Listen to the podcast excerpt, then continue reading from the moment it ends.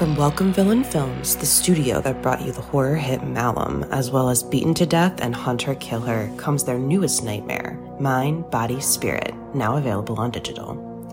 Directed by Alex Henes and Matthew Merenda, and produced by Dan Asma, Mind, Body, Spirit follows Anya, an aspiring yoga influencer, as she embarks on a ritual practice left behind by her estranged grandmother. What starts as a spiritual self help guide quickly evolves into something much more sinister. As Anya becomes increasingly obsessed with the mysterious power of the practice, she unwittingly unleashes an otherworldly entity that begins to take control of her life and her videos. Now, Anya must race to unlock the truth before her descent into madness threatens to consume her mind, body, and spirit. During its festival tour with stops at Chattanooga Film Festival and the Unnamed Footage Festival, Mind, Body, Spirit garnered praise from critics who call it a found footage version of Hereditary and a knockout found footage horror movie for the live stream era. Experience the first ever yoga themed found footage horror film and don't miss the film viewers have called extremely frightening and upsetting. Available now on digital anywhere you rent or buy movies online, including Prime Video and Apple.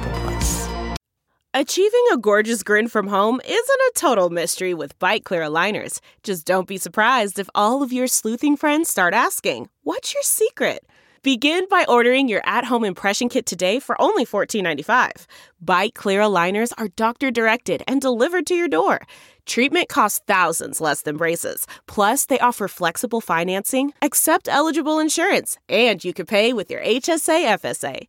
Get 80% off your impression kit when you use code WONDERY at Byte.com. That's B-Y-T-E dot com. Start your confidence journey today with Byte. Don't touch that dial. You're tuned in to the Dread Podcast Network.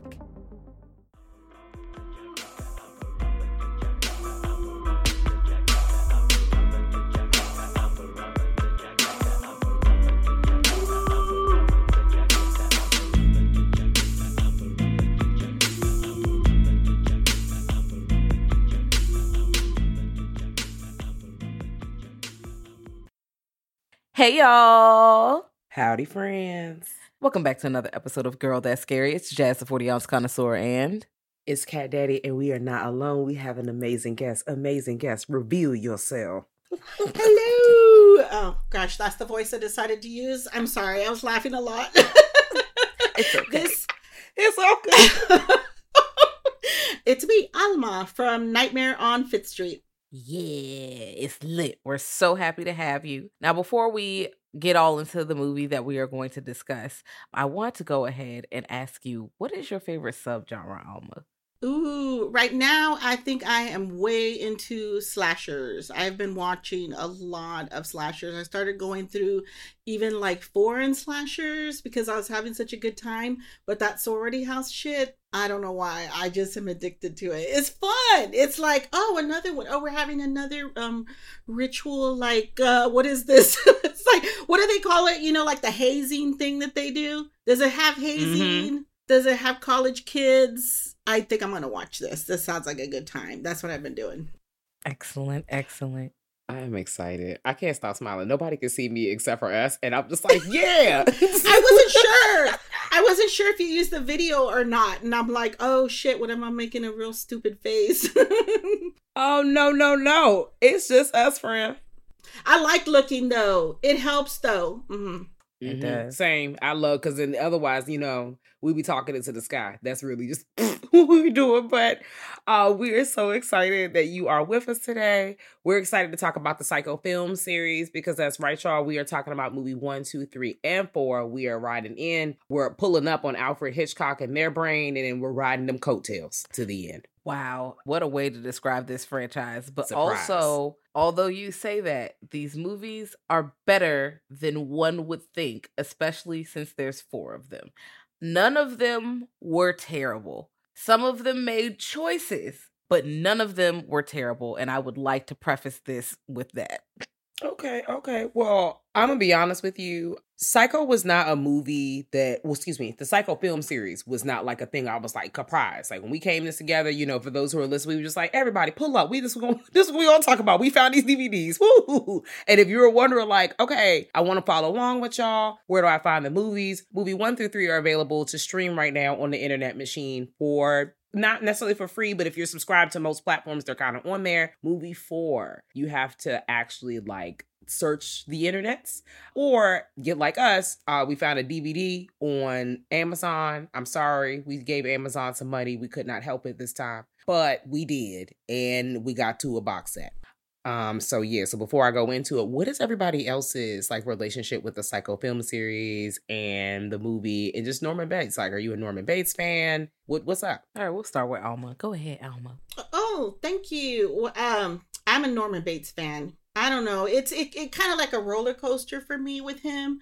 I found him like cute at points where it was like I felt sorry for him, and so I'd be like protective, Mama Alma, and then I would be like, oh shit, you know, like he need help, like. and I just just like a little a little roller coaster, but from the start to the end of this franchise, I thought was I think he was the best thing for me. I love I love Anthony Perkins. I think he was like just peak whatever it was that they wanted from him in each one of these. It was like that's what he gave. It seemed like to me like he really gave it everything cuz each one of them is very different, you know, and they all have different writers. Story, you know, is the like the I don't like I know that one guy got made all the characters and whatnot, but each one has like a different writer, right? And it's like how do they keep that tone?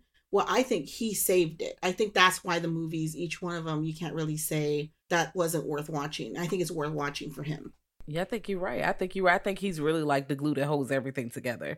And even one of the movies, I think the third one, he directed that one. So, because I went and looked, I was like, oh, that was news to me. I was like, okay. Yeah. I was like, all right, Mr. Perkins, come through. So I was Bitch, like, okay. right. Yes. So I was like, okay. Like, so I think he really is ho- the anchor of this ship, which is excellent. Now, I didn't watch this movie a lot growing up. I only watched this as an adult for the first time within the last five years. I heard everyone talk about Psycho. We've I've seen endless shower scenes. The eh, eh. everybody knows the Psycho strings, whether you've seen the movie or you have not.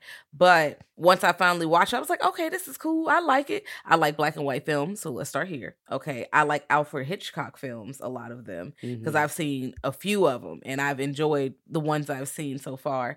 And you know, there were looks, endless looks in this movie and the twist. Now, I knew the twist, unfortunately, but imagine being someone in 1960 who pulled up you got your not a petticoat not that far but you got your little outfit on okay we in we in here you got your three-piece suit on you that came through you that got in the theater with your popcorn and they spin this shit around at the especially at the end Oh, now if you have not seen Psycho and not have been spoiled, let's go ahead and hit you with the spoiler free. All right? Mhm. So Mhm. this young man is running a hotel, and this hotel has some secrets. That's all you need to know. Okay mm-hmm. I for think, the overall yeah, I think mm-hmm. because you follow the same man through the whole movie. You follow him and his secrets the whole. you do okay yeah, the whole mm-hmm. thing. You about to put a little spice on it? Go ahead, put a little spice on it. I am. I am. So if you are a person who did not hear anything that Jazz said, and you and, and obviously it's all good, the way that the YouTube, not the YouTube, the internet machine has gassed it up is like,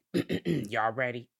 Phoenix Secretary Marion Crane Jet on the lam after stealing $40,000 from her employer in order to run away with her boyfriend, Sam Loomis, is overcome by exhaustion during a heavy rainstorm. Traveling back on the or traveling on the roads to avoid the police, gotta get rid of the feds. She stops for the night at the ramshackle Bates Motel and meets polite but highly strung proprietor Norman Bates, a young man with an interest in taxidermy and a difficult relationship with his mother. God damn, that's a description. Because you know what? Really, especially if that was the first description you get. Because Marion Crane, like Janet Leigh is the star. So when you go in here, you're like, oh, we about to follow Janet Leigh. And they make it seem like, oh, we're focusing on this story. And that's not. Your that last sentence is what the fuck you're about to focus on. Wow. Yeah, that was yeah, that was a shocker the first time. Yeah, the first time you're seeing that.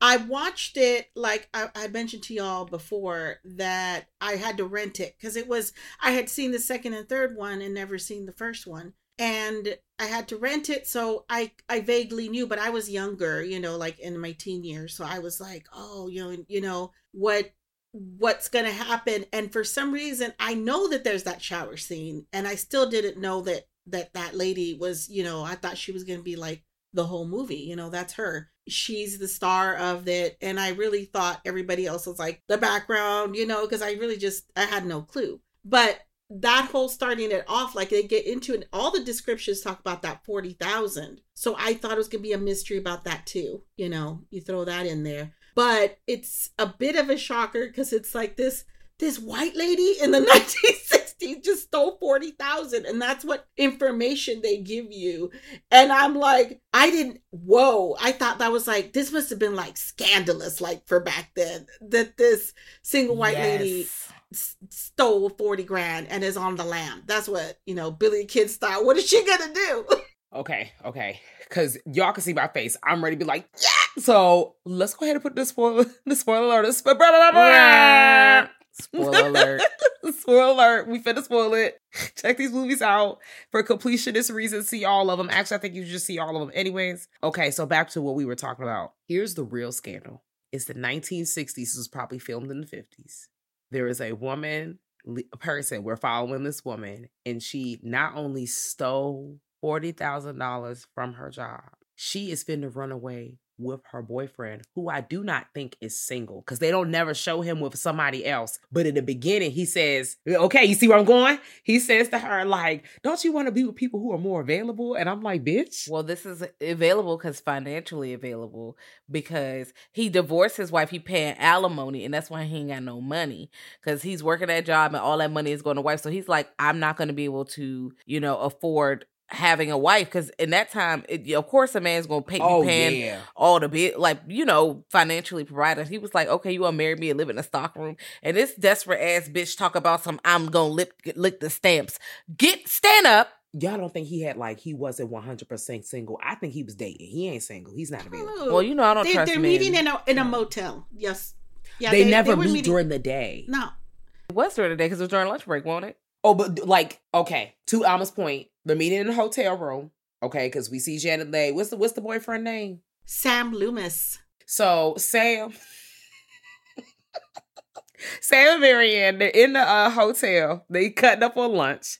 And she makes a point to be like, okay, you don't really see you see me in the daytime, but you don't see me in the daytime. You don't take me out on the streets. You only see me at night we are only laying down together and hanging out in in in hushes. So what's good with us? And I'm just like, it's this is 1960. I am yes.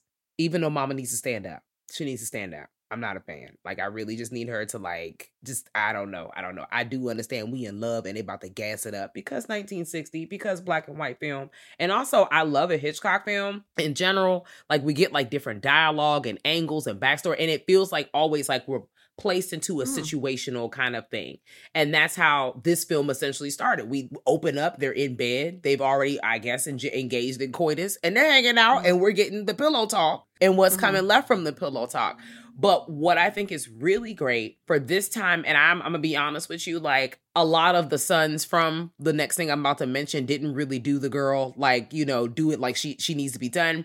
It, mm-hmm. It's the we're following Marion. We're going through this whole thing with her, as you guys mentioned, as our main character. She goes to work. She gets the money. She's supposed to be going to the bank. She said, Bitch, I'm packing my suitcase. I'm about to go see my man. My man, my man. And she runs away with the money. And I'm just like, this is scandalous. Um, she's doing all the things, but I don't expect her to die as soon as the movie starts. That's where this twist, the twist of this movie mm-hmm. really was like, girl. I can imagine they were sick in that movie theater. Absolutely, absolutely. I mean, also I was sick sick because I heard her say she was gonna boil a steak, and I hope she said broil. Um, that I just needed to say that out loud. Please, someone I tell me it. I'm fucking wrong. Okay, I wasn't the only because I watched this movie. I thought I heard times. it wrong. I own this one. I don't think we heard it wrong. I don't think we heard it wrong. They boiling steaks. um, because this motherfucker say, "Oh, he about to turn a picture of his mama around and send the sister to the movies." Bitch, fresh. But then he also says, well, if it's just respectable, I still want to meet with you no matter what. So maybe he was in love. I mean, especially for the sister to know who he is and pull up on his job. Because, I mean, yeah, the she town she went right small. up there.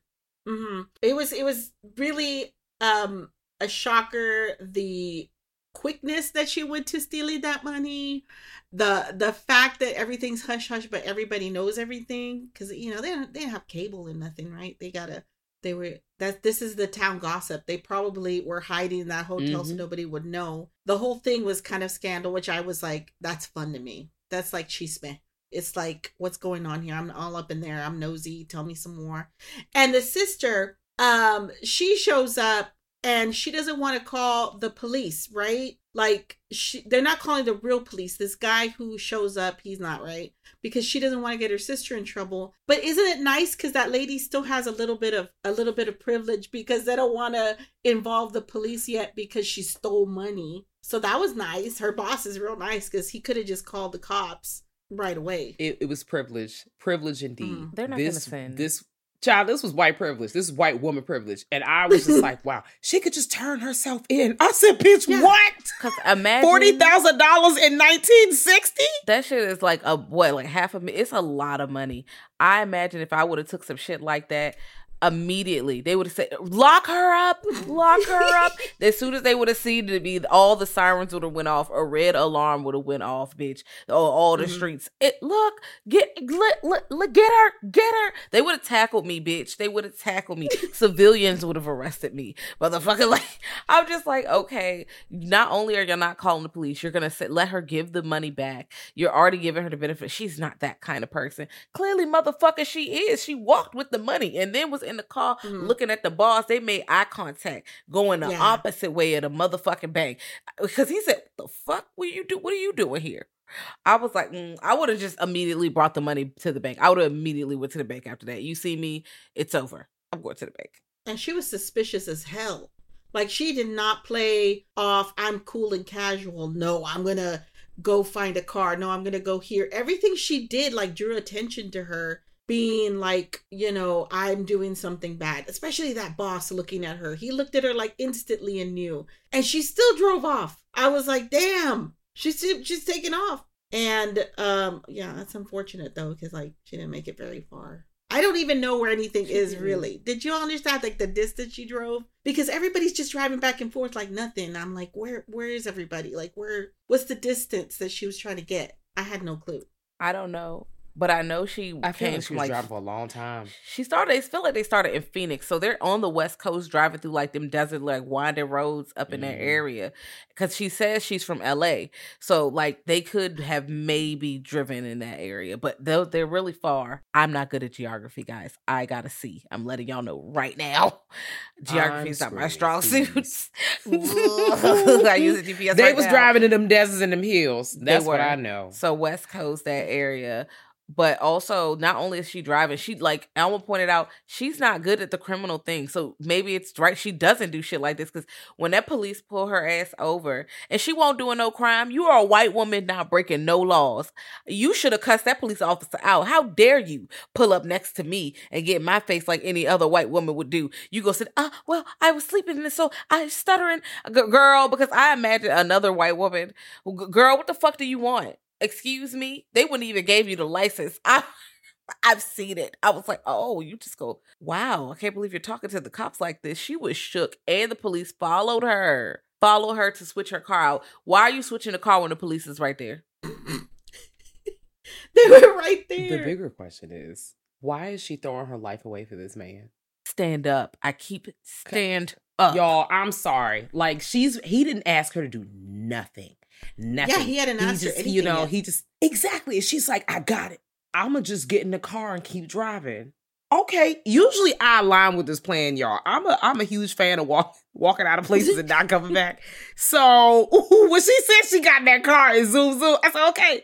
But also, baby, the money is still in your bag. No. So now that we've committed to this, we're sleeping in the car overnight. The fans is watching us. We're we're changing our cars like draws. We go to the to the first of all she pulls when she pulls up to the dealership first thing in the morning i am just surprised that the dealer is actively working with her. And i thought that was very interesting that this was written this way. I don't think that all dealers are dickheads so we're to start there. But usually especially around this time you usually do not see women making these type of decisions on their own right like it's usually like men or oh i'm with my husband or, or whatever like obviously it's not that archaic we can't you know they can walk and do well, things by themselves They, they didn't have bank accounts back then. I don't think by themselves. It's 1960. you don't have a credit card, you don't have any of those things. You're lucky if you have a bank account by yourself. But I noticed he didn't even give her, and I don't, I don't know if Hitchcock or whoever didn't really give any extra thought about this when writing this, but he didn't really give her any pushback during this sale. And I was like, is this real?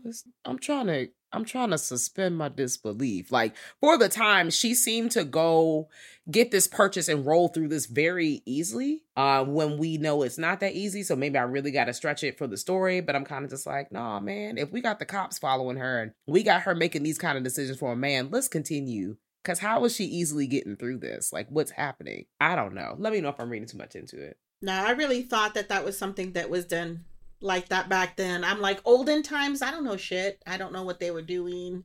You know, like how easy was stuff to do. I just assumed it was easy, you know, but you brought up some really good points. Women weren't even allowed to have like their own bank accounts until a certain year, you know, and and you know, just they the the laws, you know, barely kept up, you know. So maybe it was just part of the part of the movie, make believe movie time. Yeah. Yeah, or it could be just they're a little progressive because I imagine maybe if they went to a different car dealership, they might have been like, "Where's your husband? What's going on?" Like, This is true. You paying in cash. And I see the state trooper right across with them state trooper glasses on. Those state trooper glasses are infamous. Like, excuse Oh, me, yeah. uh, what's going but on? But maybe the here? state trooper is supposed to be that. Like maybe the state trooper is supposed to be that representation of like the what the hell is really going on here outside of really being in her business. Like, all right, it's something off about this broad. Where's she going? I'm about to follow her everywhere. I don't know. I'm like, it has to be in the same state because if you're a state trooper, you you not supposed to be following her outside the state. That's too damn far. Like, so I'm like, maybe they're all in Arizona, like they said, because I feel like they're definitely in Phoenix at a point. But you know, again, I told y'all about my geography grade, so we're not going to talk about that too much longer. Also, want to just talk about the score. As soon as you start this motherfucker up, the score is like it's tense and chaotic because you're like, dude. First of all, violins scream chaos when they're like those, you hit those chords, but even the way they're weaving, like, dude, it's like something's about to happen. Something's happening. Something's like their are gears shifting somewhere. It just feels kind of busy, but uh, in the best way. Also, Busta Rhymes sampled that and give me some more. I need y'all to also know that if you haven't Yes, listened to "Give Me Some yes, More" by yes. Busta Rhymes from back in the day, uh, sampled the Psycho score. Yes, it's a good song. Get into it. I want to play it. It came on the radio this past weekend. It did. Question for you, Omelet. How do you feel about Norman Bates and his taxidermy? And do you feel the way I feel that everybody should have knew this man was wild? Yeah, that was that was too much. You know what what bothered me kind of? It was like, how come they know that his mama died and all that, and nobody ever check on him? That's just sad. This is why I felt so sad for him this whole movie. I'm like, his mom dead. They know this the story, you know, if you know, it's in the synopsis everything. Like his mom, um, like they don't have any other details other than she's dead. So for sure he's alone and saw something traumatic, right? How come nobody in the town is his friend or like goes and sees this? At any point, they could have seen his mom up in that house or heard him. He's just talking openly like to mom all the time. That voice is good too. Did he do that voice? Because that was creepy when the mom talks.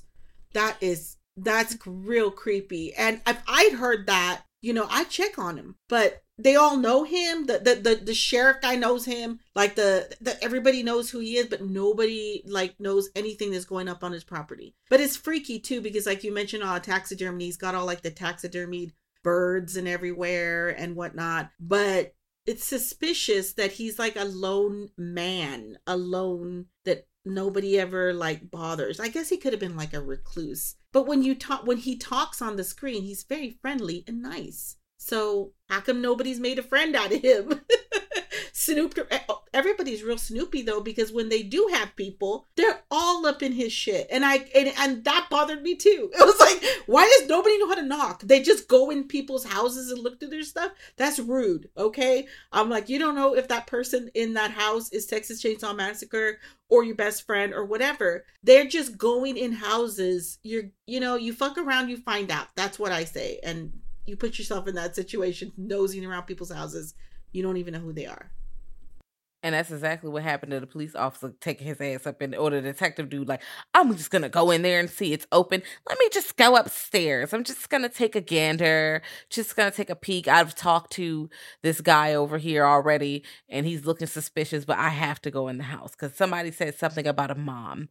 Also, that house has to smell like a bag of booty holes. Like it has to smell like a sack of balloon knots, bitch. I know it is rank in I there. am so glad that we have started that discussion. I okay, to Alma's point, I also have this question like and this tells me that one this is probably the smallest town of all time. Like one of those really like couple people live here, we are spaced out. Okay, cool. But then also like it, we we see in later movies that they allude to all kinds of abuse and the mom maybe is not well so maybe like this might have started as like a munchausen situation or a parent you know just like i'm gonna just keep my kid like from the world. Like it's just me us against the world kind of disguised as us against the world not munchausen but us against the world and then like all right something else is weird going on here but like not to get too far but trigger warning like we kind of dive a bit into norman's like life and essentially there was some incestuous kind of situations that are being introduced later and really like adult situations and you're finding out like he's having relationships with all kinds of people. Like it's just it's it's a it's it's a lot of question marks red flags and exclamation points. So no seriously because i'm just like uh like as we went through all these films the first one you know bow we're just in the moment because we're really just focusing on Marion up until a certain point and then what happened to Marion. Like people trying to discover like she went to a certain place, who ran off with the money, the detective, the the private investigator who's like, bitch, where the cash at? Like, you know, the lover trying to find her, the sister trying to help out. Like that's where most of the story comes in. Um and how and you know, seeing how Norman plays into that. But like when we start to learn more about Norman and the stuff that happened to him and some of the experiences that they share later that they've gone through, I'm like, all right, it kind of makes sense that you're not well right now. Um, and I hate once again that everybody in this town fail you. And they continue to fail him because in later films, and as the story progresses, they kind of know something that's going on, or they kind of turn the other cheek based off of charm. So I'm just like, what help? Who all works here? Um, I don't know who's in charge of this town, but they need to not be in charge of this town because too many people have died at that house. Like what what the fuck is going on where all these people keep dying at the same old house on this hill? Although it looks scary and I don't think you should go in there at all anyway. Um I do want to talk about the way that Norman poses and stands. Like he always like mm, leaning his neck, leaning over. Like he just it's giving it's giving bird giving bird like and they i feel like alfred hitchcock actually like referenced that but you can see the way he is moving that neck like around. I'm like oh okay all right. I feel like it he kind of still has that same kind of movement and poses as the movies carry on. I think it does help that i mean it's the same person the whole time so he kind of knows his mannerisms and to Alma's point where how he's polite and personable and i feel like he got a lot of people skills because he had to work that hotel at a young age. So he probably had to learn how to socialize and, you know, carry. He can do well with small talk, but I don't, once you start to dig deeper and pull the layers back, I feel like that's where he start to like, it starts to show because even when Marion's talking over that dry ass sandwich they sent in the parlor, um, because all right, y'all. The we know the side incident. Marion get stole the money, get to the hotel, and all this. She's sitting down here and she hungry, right? And why the fuck does Norman go in there and all you hear from the house, mind you, mama's in the hotel. From the house, she can hear, I know you ain't about to bring that motherfucking dusty ass bitch in my motherfucking household. I know you're not about to bring that, that fucking hoochie mama ass bitch in here. You keep that dirty fucking slut. She can eat dirt for all I fucking care. Like she is dragging you. She was like, you better tell her. Are you gonna tell her? You weak ass bitch. I'll tell her. I was like, Now, mind you, I'm paraphrasing, okay? But that is like, she is like, bitch, don't you let that dirty bitch come in my house. You thought I was gonna let that whore eat in my house, eat my food with my boy? Get out. Yeah. I was like, oh, okay. And she can hear the whole thing. So she's like, oh, bitch, all right. But he still come out shaking with the sandwiches, like, oh, I got these sandwiches. So, of course, it's to come up because if this happens in an adult, like, adults to be like, hey, so what the fuck going on about that? I mean, some people would ignore it, but she was like, I wouldn't let her talk like that. I would, you know, put her in a home. He was like, How dare you, bitch? And kind of bucked on her a little bit. And I was like, But she just cussed you. Like, she cussed you out in front of company. She don't give a fuck how people perceive you. She is cussing you the fuck out.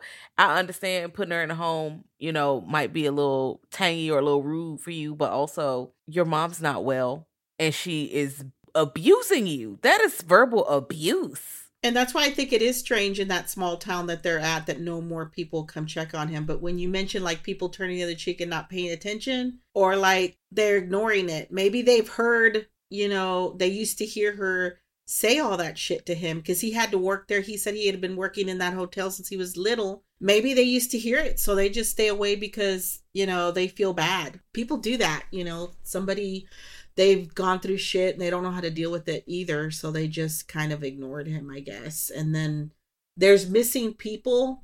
You know, they brought that up a couple of times that there was a couple other missing people, but nobody's investigated it either. So you have like incompetent cops and stuff, small town mentality, and people are going missing. It's kind of their fault too. You, they they have some blame in it. I'm blaming them too.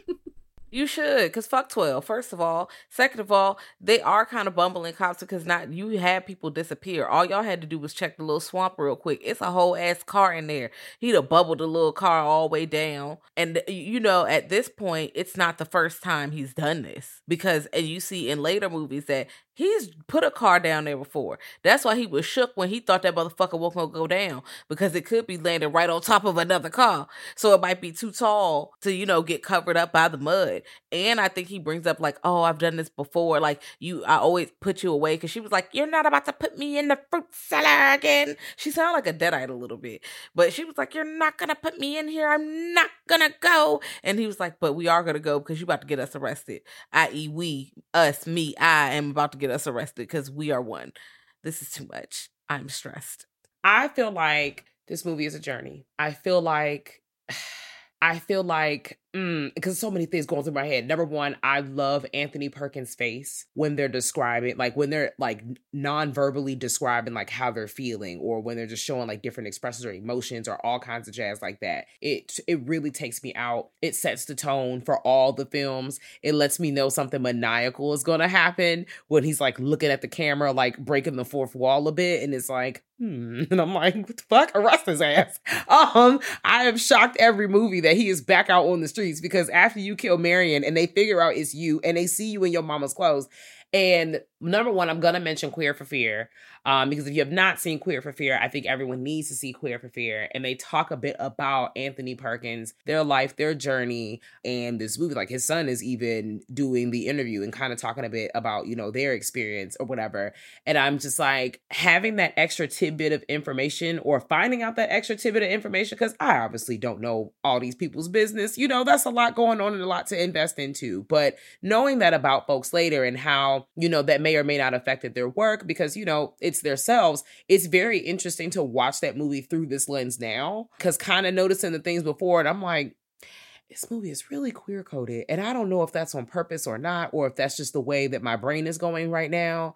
Cause I don't know if Hitchcock's brain was going that way. Cause you know, I ain't in Hitchcock's body. I don't even think that's where I want to be at all. Because you know, they had him down in the blogs, baby. They had him in the on the receipts in the papers. And I, I don't think I align with some of those things that were going on. But this movie is wild. And it's very interesting to see how that mother-son dynamic plays out starting in this movie and then going forward, especially when we learn a bit more about why Norman killed his mom and their partner and was it actually Norman's mom? Like, you know saying? Like the story gets real complicated. Not complicated, but you know, gets a little busy as it is it as it goes on. I mean, we do end the first movie with Norman getting arrested. And of yeah. course, they take Norman and lock Norman up. But you know, as we know, there's a movie two through four. So Norman is back on the streets again. He is. And I don't I mean, okay.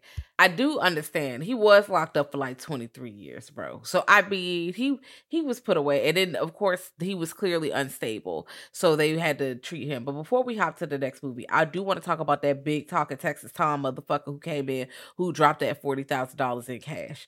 Because first of all, he was all on the Yes, desk like bitch, putting his dick on the table, talking about some I'm about to pay for my daughter wedding. I'm about to buy this house cash, bitch. I could buy happiness, you unhappy. Like really just literally putting his dick right on her workspace. And it was really uncomfortable for me, for her, and that's why she stole his money. Bitch, that's what you get. Second of all, how come the boss has an air conditioner in his office and the rest of the building not air conditioned? Fuck you. Okay. So that's why I'm glad also glad she took the money because suck my dick. You know how hot it probably is in Arizona area? I don't know what the summer or not, but goddamn. I'm taking this money and buy me an air conditioned unit, bitch. I know this was the hottest summer we had on record, but it seems like it might get a little hot. What you think, Alma?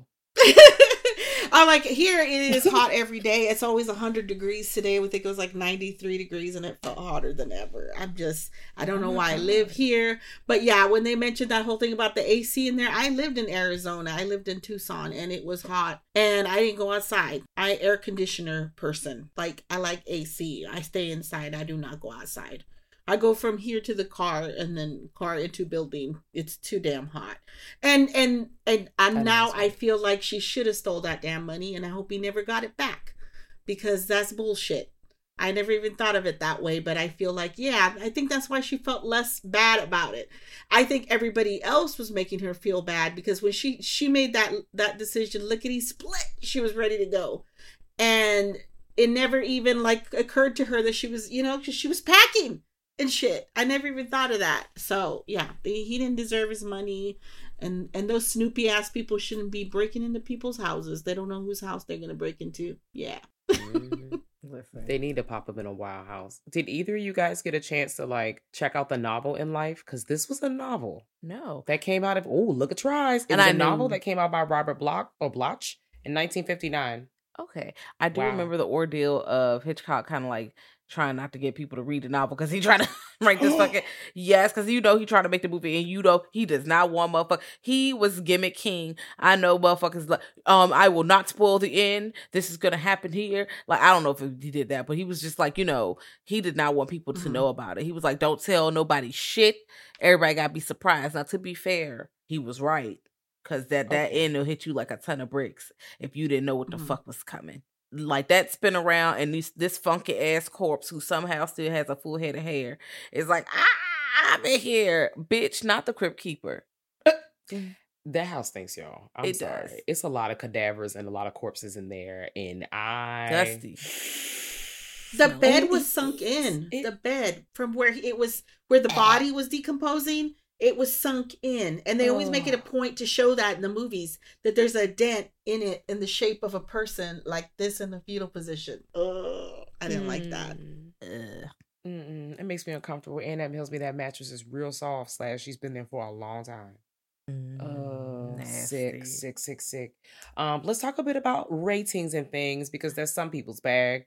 Um, before we slide on. Um, so the first movie, a lot of these movies, y'all, are about two hours, about hour forty nine, two hours. The last one or one or two about an hour and a half. So just to set the scene on that. Bow.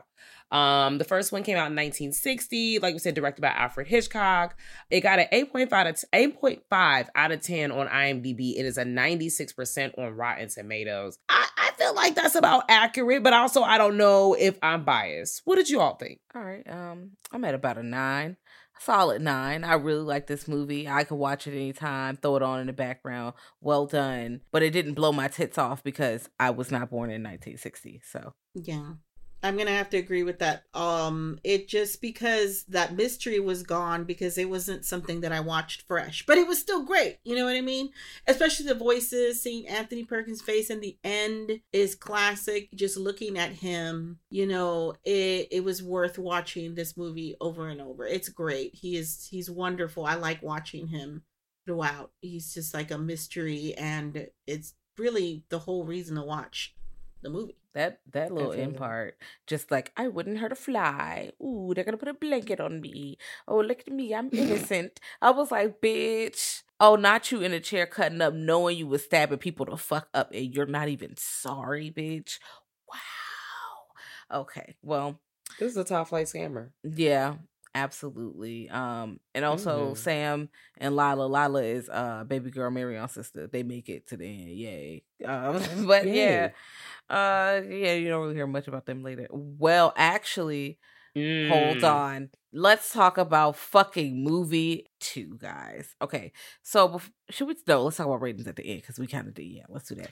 Yeah, yeah, yeah. Okay. Let's just fly on through because movie two kind of picks up right after movie one lets out and um 23 Norman years later. out of the jail. hmm Mhm. And he pulls back up. and is like, I'm about to live in this dusty ass house. I don't know why. I would have been like, Nah, bitch, give me an apartment. Give me an apartment and outside of this town, bitch. I'm not trying to. No, no. Please g- let me move somewhere else where no one knows my name. Give me an apartment. Where? Where they finna live? Somewhere. Where? The dude said he had housing. Like he's like, you know, I could have got you a place somewhere else. He said that he could have got him a place because I'm sure like the doctors they're working with him and they cut. And this is also something they mentioned 83 back in the 70s and 60s. I think they had a lot more money in mental health institutions in the United States and in the 80s and stuff. They did a lot of cuts because he even mentions like, you know, I wish you know all these cuts. You know, I would have someone come visit you all the time, come check in on you all the time. And I was like, wow, look at that. Just politics that I mean, I'm sure somebody picked that up. But like, no, that that happened. Dead ass. Like they had all kinds of mental health institutions and things, you know, in place for people who needed help. And now they have gutted that. There is no place for people to go. And a lot of those people are houseless or they keep getting arrested and they really just need a little bit of help. But I was like, ooh, look at them. The look at the system setting him up. Yeah, I know it was a lot going on with like the mental health system and how people were being treated back in the backpack. So that's wild. How, Alma, how did you feel about like how um what is it Norman's transition back into society? Like, Yeah. like how did how like how when he got out of jail and was like, all right, I got a new job, and everybody started treating him away.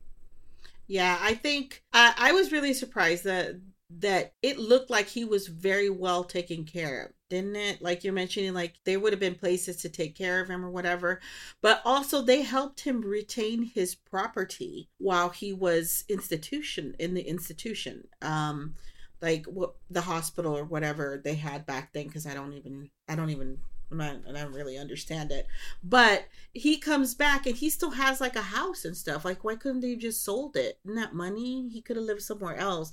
It was bizarre. But he came back and I really felt like he had been rehabilitated. Like, right? Like he seemed a lot more comfortable.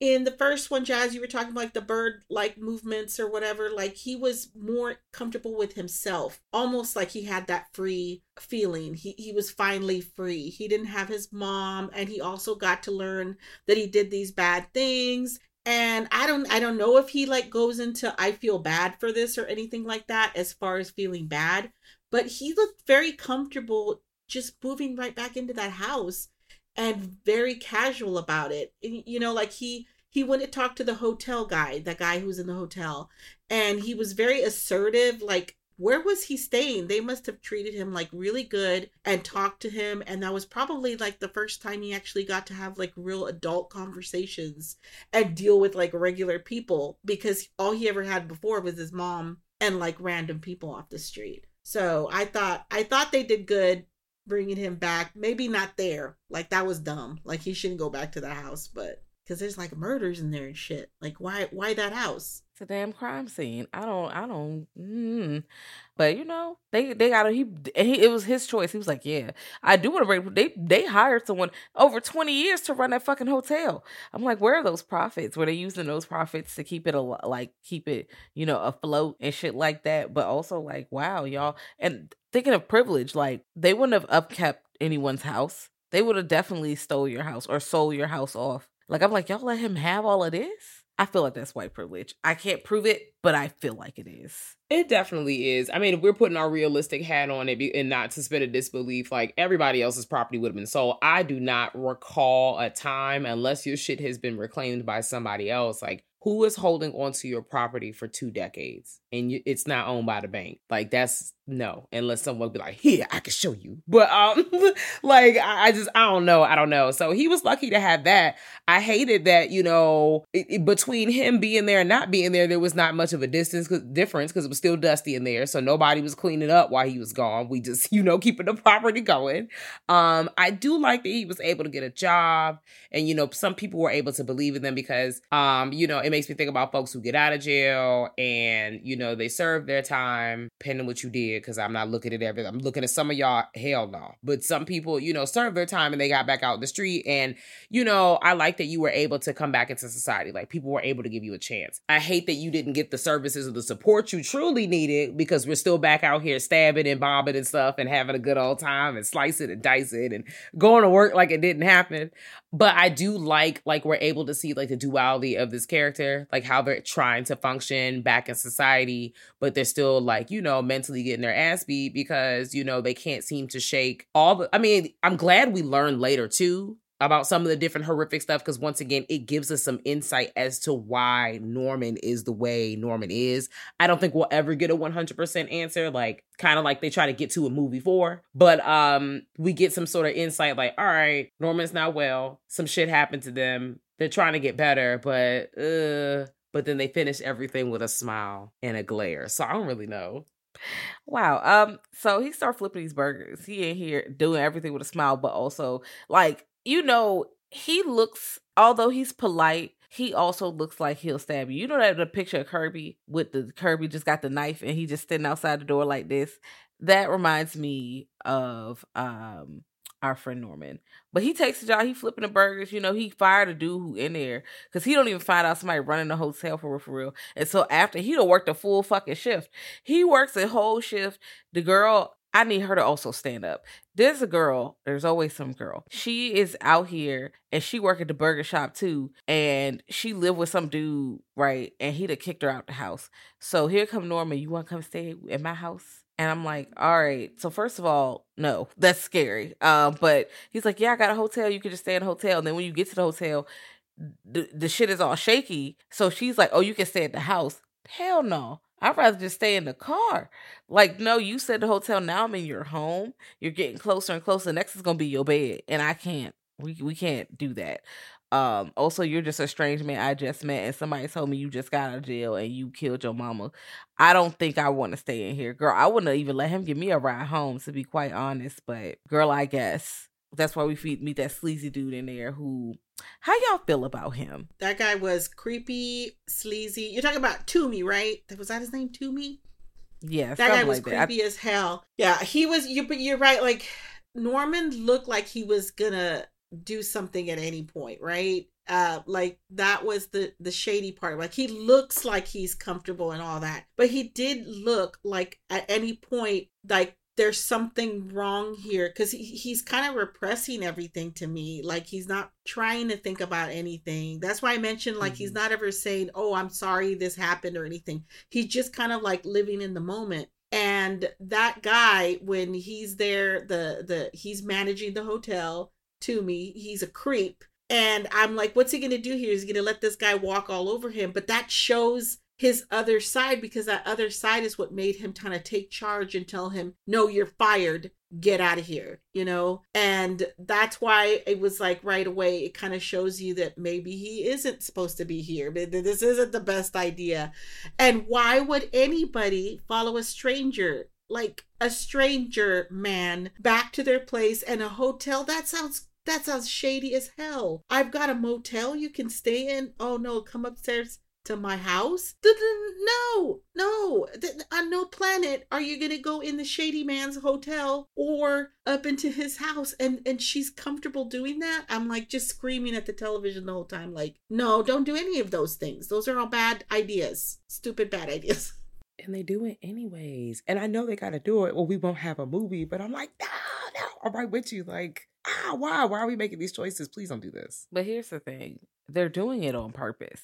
Like this situation is sinister as fuck because baby girl who is like staying with her, she her mom is literally um Lila's um like so Marion is her aunt. Lila is, is her mom. So she's in here and Lila's like, no, we gotta get his ass. Cause she was like at the court, like, bitch, don't let his motherfucking ass out. I got a petition. It's 700 motherfuckers said, fuck him. Keep that motherfucker locked up. Leave him in here. And they were like, girl, your prayers mean nothing. Um, these names, don't know them. He's leaving. He's coming out of jail. He did his time. Walk away. And she was really mad about that. So she was like, we are going to tickle his like boundary of like sanity. We're going to sit here and see if we can just destroy this and make him lose his mind. And I was like, first of all, Lila, let it go. Like if you your sister's gone, first of all. Second of all, if y'all would have left him alone, none of this probably would have well, I can't say none of this would have happened. But if you would have left him alone, at least you wouldn't have met your doom because her death is brutal. This one has some brutal kills and it low key, high key, y'all. I agree. I, I definitely agree. Um, there were just some scenes that had me like, Ugh. I did like as the movies progressed, like we're actually showing people getting injured now. Like we didn't have to do so much, but there were some people getting up out of the way. Did you guys have any? I didn't have any real favorite kills from from this particular movie, like overall from the series. I have a few, but did you guys have any partic- uh, favorite kills from this film? From movie two, I feel like Lila when she and I think her last name is Loomis. I'm like, ooh, bitch, did you marry Sam? You dirty She bitch. did. You dirty bitch. Mm. Mm-hmm. And she leans into like she gets stabbed in the mouth but falls over and the knife goes further, like through her head kinda. And I'm like, oh, this is way wilder than the first movie. Cause they show they don't even they show you one stab. You're right. Uh, I was just saying, like the first one, they don't really. Sh- like, of course, I don't even think they could show blood. I don't know, but in this one, really. it was like, yeah, because I was like, in this one, it it it was definitely a shocker, and I like that because it was kind of like a jump to the previous movie you have is like black and white, and now you have this color film, and it looks so modern compared to it, and then the that particular kill was like wow it was like they really they really went for it. Like they could show it. I don't think it was gratuitous or anything but it was almost kind of like uh welcome to another decade. This is like um norman bates squared because he's back you know we got to do some a little bonus for you all. Yeah, so you know the sequel always got to have more kills. It always because in the first shank, what we see, of course, mom had died, but we don't really see that. We see that corpse. There's like what two kills because it's Marion, and then of course it's uh the detective dude. I don't think they get a chance. He gets a chance to kill anyone else that we see in that first movie. In this one, now we see the moms kill some people, but a few people meet their doom. A few people meet their doom and they get stabbed up multiple times, pools of blood. And unfortunately, you know, everyone meets their doom. And because it was, when I tell you that the mama was calling on the phone, like on some Black Christmas shit, like prank calling, oh, it's your mother, bitch, leaving notes and like fucking with his sanity. I was like, you know what? And that's exactly what you get. This is exactly what you get. You getting murked, your daughter getting got because now she got police brutality. They shot her ass up because they assumed, well, she wasn't unarmed. She had a knife and she had it up. She had already stabbed. It looked like she had stabbed him, although he was going into the knife. So when she finally put it up, they shot her ass. So it made it look like he ain't killed nobody, although we don't know if he didn't or did. Rest in peace, Meg Tilly in the movie. I don't want to say it out loud because then people be thinking Meg Tilly died. I'm like, that's not true. I did not kill her. No. But you know what's I love wild her. about this? Oh, go ahead. Oh, I'm sorry. I was gonna say I just love her. I love her hair and her whole appearance, like so 80s in this movie. It's just I love it so much. And I she's just I just it was nice to see her again because I hadn't watched this one in a long time. And it was just like, oh look, the little, you know, Agnes of God Meg Tilly, you know, and I thought she was real cool looking. I love that hair. I thought I could pull that off. and you can. I really was like, that's not Jennifer. No, but it look.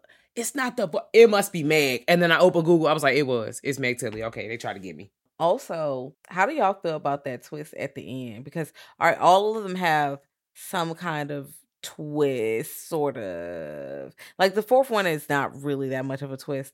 I don't think the third one twist too heavy, but definitely the first and second one they work the twist in. Like the se- there's you thinking, okay, you find out it's the daughter, yeah, but you found out somebody else really was calling him. No, straight up, no. Um, maybe your mama is not your mama, boo. Um, you got a different mama, and the lady who raised you was not your mama. How do y'all feel about that uh kind of twist we have set up? I um I think I felt like what Alma said earlier. Like I started feeling bad for Norman because at this point, like we kind of get the gist that Norman's been through a lot. And now every day, outside of you just being straight up a murderer and your brain is shaking. Now you figuring out your mama is not your mama. This is turning into Maury. What is really going on here? Like, what is the truth? It's given daylight. So what's happening? Norman shook. I'm shook. Clearly, the people who are getting murdered shook. I was just like, I, what a story, Chef's Kiss. But also, like, I didn't think, you know, at this point, watching movie two, I'm like, oh, okay, this is where it's going. But now, after seeing all, I was like, I didn't know it was going, it was going to go this way. What's going on?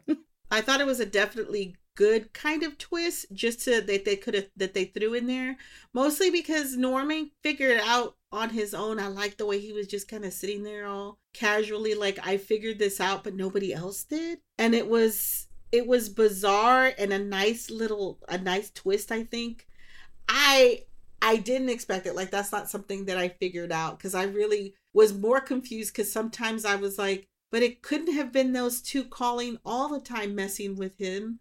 Like they were messing with his head so bad, and I it, it made you forget that there was something else going on here. And so that surprise at the end was nice because it was really unexpected because all we were thinking about was those two women together you know, really pushed him over the edge. But it also showed that he he needed to be back somewhere. Like no matter what is going on at this point, I think that they should have looked into him even more. Like this is like people just died in his house, right? And they they just patch it up. They're like, "Okay, um well, you know, he didn't Norman didn't kill anybody this time." It's almost like they're laughing about it. But then they leave him alone again and there's more murders. This is what was the problem in the first movie. It's like someone needs to be checking on Norman. Norman needs to go somewhere that he can be safe. Because these two women on their own managed to get into his home, mess with his head, call him, ruin his work because he didn't work at the diner anymore. And they pretty much just push him to this point and then he's left alone again. Exactly. And with the end, we talk about that twist where the mama show up. It's the lady who's working in the diner the whole motherfucking time. So that's how you got the job because that's your baby, and you feel guilty because you dropped that baby off at your sister house, and then you went and went ahead and party. That's wild as shit. After she was abusing that motherfucker, and I know you had to heard about all that shit if you was in town. I knew you. I know you knew how she was treating him. Like that's wild as shit if that's the case. But as soon as she get that news, she he kill her ass. New taxidermy mama bitch, brand new bitch. We in here, new mama. What's up? We hitting the streets, and we got movie three with this. We had a convent. Not like a new pair of shoes. Yeah, like the they streets. show off They in drop. Before. Yeah, new mom just Or was that movie dropped. three. Yeah, new, yeah, movie three. Yep, new mom just dropped. We in here, and this we had a convent, and okay, it's a little chaotic at first. I'm like, what the fuck is going on? You get flashes of nuns running, flashes of stairs. Oh, don't do it, God, this so God, and you're hearing this. You're like, oh, okay, what's going on? And this girl's about to jump. Now, here's what I thought was fucked up. Right, I understand. You know, she's stressed. She's about to jump, and they run up to try to save her. Cool. When the nun accidentally falls back. And she kind of pushed her away, but also those railings were made out of popsicle sticks. Y'all, come on. The structure of this building is not up to date. None of y'all bitches tried to stop her from falling over this rail like this. Also, why is her gait so unsteady where she couldn't stop herself? Three, y'all blame this bitch because as soon as she fell, the other nun looked at her and was like, You're going to hell. I was like, Oh, that shit took me out. I'm sorry, y'all. I was just like, number one, y'all gotta let this lady unalive herself if that's what she want to do. Obviously, this is not gonna happen at the church, and obviously they're gonna do all they can to get my girl together. But I'm just like, for Maureen, we no, we gotta literally give it up to God. Like, if this is what she doing, this is what you're doing. Um, and look what happened. Uh, the head nun is now dead because they didn't just want to let Maureen jump. Can we briefly talk about in movie one or after movie one? All of the movies are trying to recreate the scene where the private investigator is falling backwards and he's like, ah, and then Yes. eventually hits the ground. And that's what happens with the nun. That's what happens with so many people when they zoom in. And spoiler alert, but also like eventually, unfortunately, this is what happens to Maureen at the end of this movie. Like she's falling back and she's like, oh, like you just see her float in the air. Like if you lean back and put your arms in the air in front of you, not all the way back, but lean the chair just a little bit like you would do in elementary school and go, oh, you have now successfully recreated that scene. Congratulations. Don't fall for real. Hmm That's the goofiest looking thing in all the movies because they all like everything is pretty good looking. You know, it they, it looked good in the black and white. Everybody, you know, even the shower scene. You know, they're not even showing any like stab wound, but it still looks cool. But that standing still falling thing, it just it's it looks terrible. It's the I, probably the worst thing I can say about the movies is that the falling person who's standing still and then getting superimposed on the screen to look like they're falling. Why? Why? it looks dumb. Um, yeah, I don't know why they kept that in there. They said, "Bitch, we falling." Yes, it's like when the people. yes, it's like when they crash the miniatures and you know they miniatures, but they you supposed to believe that's the city. of- City, like yes, Tokyo is really destroyed. Like goddamn, like oh, somebody needs to call in. Like I, I don't know. After we get this nun, so it's again, there's always a girl. She somehow ends up in this fucking town, ends up at this hotel because she was catching a ride from this dude and his guitar. And first, of all, he tried to mm-hmm. assault her, and and then he go get mad at her. Like what? I- What is this about? Okay. Trigger warning for this scene. Trigger warning, trigger warning. I'm gonna just keep throwing trigger warnings at y'all. When Maureen, one, Maureen should be in jail. Let's start there. She killed the lady and grabbed her suitcase and hit the road. And I said, Oh, okay. like, like it was the I'm getting out of here. And I'm just like, you just killed somebody, baby. You're supposed to know. So she hits the streets and you know, the, the car come on up. She riding with Duane. They not in the plane. And he's just really weird. He's talking about how he's trying to get to LA. He's got to get to the to the movies. You know, he's got a Hollywood dream. But then it starts raining, and this scene is so goddamn disgusting. Outside of you know the initial scene of the assault, which is completely gross, all the adjectives, all of them, all of them, all of them. He eventually, and this is not the only time that this character, like this character is completely a shithead. He literally kicks Maureen out the car, eventually chucks her suitcase at her, aka it flew into the mud. It is storming like Jumanji outside. And he's just like, oh, okay. He acts like the car, like the car starts sputtering. So I feel like the car is not doing its best. But he kind of, or I walked away with, oh, the car is broken. Like it's not turning on. The engine ain't turning over. And as soon as he kicks Maureen out that car and tells her it's the deuces, she literally, like, he literally turns the car and cranks it up and drives down the road with no problem. So I was like, oh, was your car broken this whole, whole time or was this a lie too?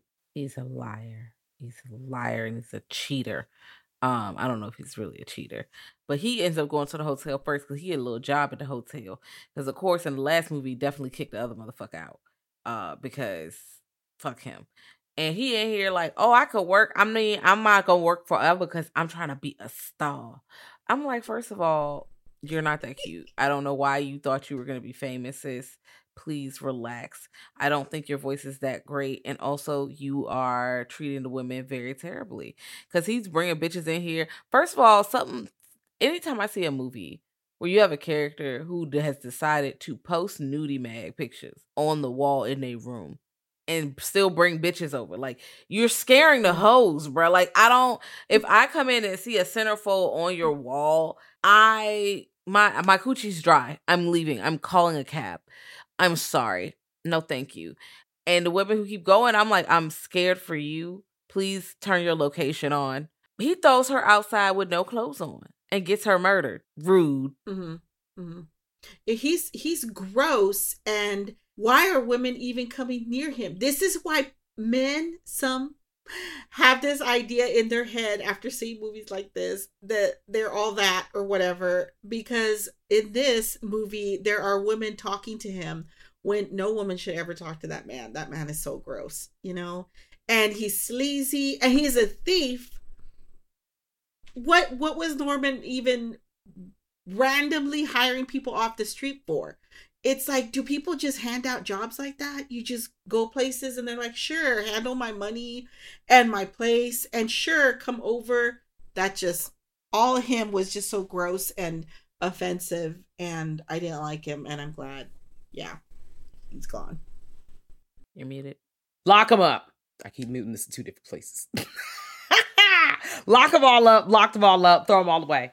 Um, my friend, he's got to go. He has totally got to go. And I I'm pissed that this happened to Maureen.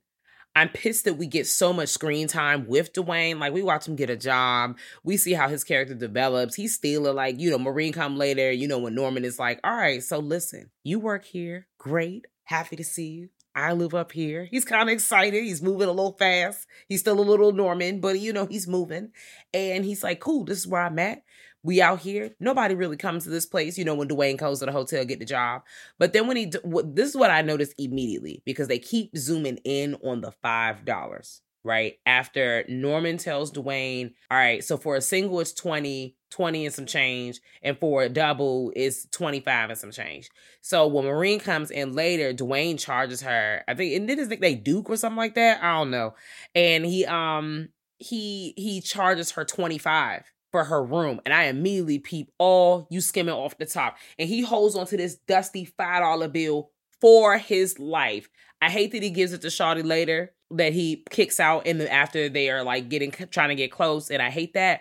But I do like that because we kept zooming on this five dollar bill, and we know that Norman is like, I'm so damn wild. I'm gonna just keep my money drawer open. The cash register just gonna fly open, baby. I wish one of y'all motherfuckers would. I wish you would. You don't know it, but I know. I wish one of you hoes would take this money. And so when Duane thieving ass, because he was trying to steal from the beginning, zoomed in and saw that five dollars, I was like, all right, he knows something is off about Norman we don't i mean i guess you peep it but i'm like it's not super obvious but like i think that he peeps something is off about norman and we see that later when he actually steals mom it has mother in the in room number 12 baby it's stinking all these rooms it smells like hell in here The fact that he decided to move that corpse is very wild. Go ahead, Alma. I just it is. It's it's it's a smell. There's odor and he has Maureen up in that house and then it says it's only a month from the other movie. So part 2 done, we're at part 3 and it's only supposed to be a month difference. In that month, nobody smells something. Okay, we ha- Oh yeah, we didn't even talk about there's like a that the the lady who's trying to investigate what's going on. Was she a reporter or something? I don't know, but it's only been a month and she knows something is strange and going on with Norman cuz duh. But all anybody had to do was just go in that house. And now that activities have happened in that house, I'm like, how come nobody has checked up on Norman and smelled that smell? You could smell it outside. I mean, I've never had to smell a smell like that, but people describe it like you can smell like there's odor. And he is just in his house. I don't know. I feel like it would stick to him. And because he was taxidermying her right? But that doesn't mean like there's no smell or anything like that it's just that is really ooh that's a lot. That that to me makes it just a little bit more like messed up was the fact that he did handle her so much. He's he handled her a lot. Yeah. i'm just like when are you washing your clothes? Um because we don't see any clotheslines. The, the couch is still dusty like dead ass. I think this is one movie he jumps on the couch and the dust like boom flies up in the air like lebron throwing dust in the air. I don't know if he still does that but you know like that just like that. And i just you know funk and decay um and old are smells that and and and mildew and air and stale are all smells that see here we go everyone's faces are changing. These are smells that don't leave our clothes. So if we're handling old flesh i did this personally but i can only imagine you know with decay and you know phosphorus, all kinds of shit, just uh, just in your clothes, in your suit. It's it's it's dusty, it's misshapen. Um, you know, it's here, it's doing the things. It's still greeting people. It's still showing that you're ready to start the day, but also it shows that you got a little edge about yourself because the lines aren't crisp. You know, they're a little, you know, they're a little just a sideways, they're askew. And I see your eyeballs, Mr. Mr. Norman. You're looking at us. You're looking around. We need to keep our eyes on Duke. I really am here for Duke. Get the fuck up out of here. When Duke walks onto the scene and he really shows his pine particles, I'm ready for him to go. Not only has he he's shown us from day one he was wild. The top of the charts is when he stole the corpse. He he was wild as hell for that. Who does I that? was on Norman's side. Get him up out of here. stinky, smelly. I, Ew. You could have just took a picture of the corpse and just been like, "Yeah, I got proof." Like you moved it, you picked it up from the. You know, this house is upstairs, bro. That's wild as fuck. You play, you parlaying with a corpse. You bringing bitches in here, and all this is around a big football game where the reporter, journalist girl keep pulling up and like talking. He's the wrong person to get this information because he's passing it along to this reporter because she see that little the matches that he was working at the Bates motel, so he about to snitch, especially for a dollar and a beer. You know he's about to um open up his little notebook like Randall, so he's definitely tattling.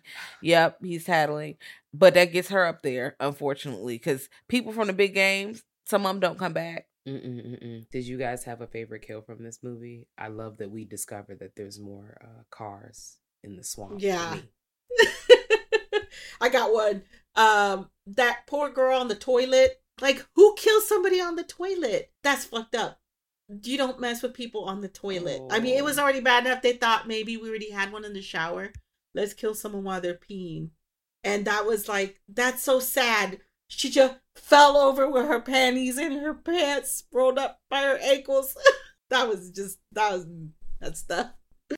That's just rude. I feel like the journalist, because this, this shot is so iconic. Motherfucking Norma is walk up the stairs dressed as mother, and she's talking like, "Don't do this. Come on, Norman, Norma, whoever the fuck you is."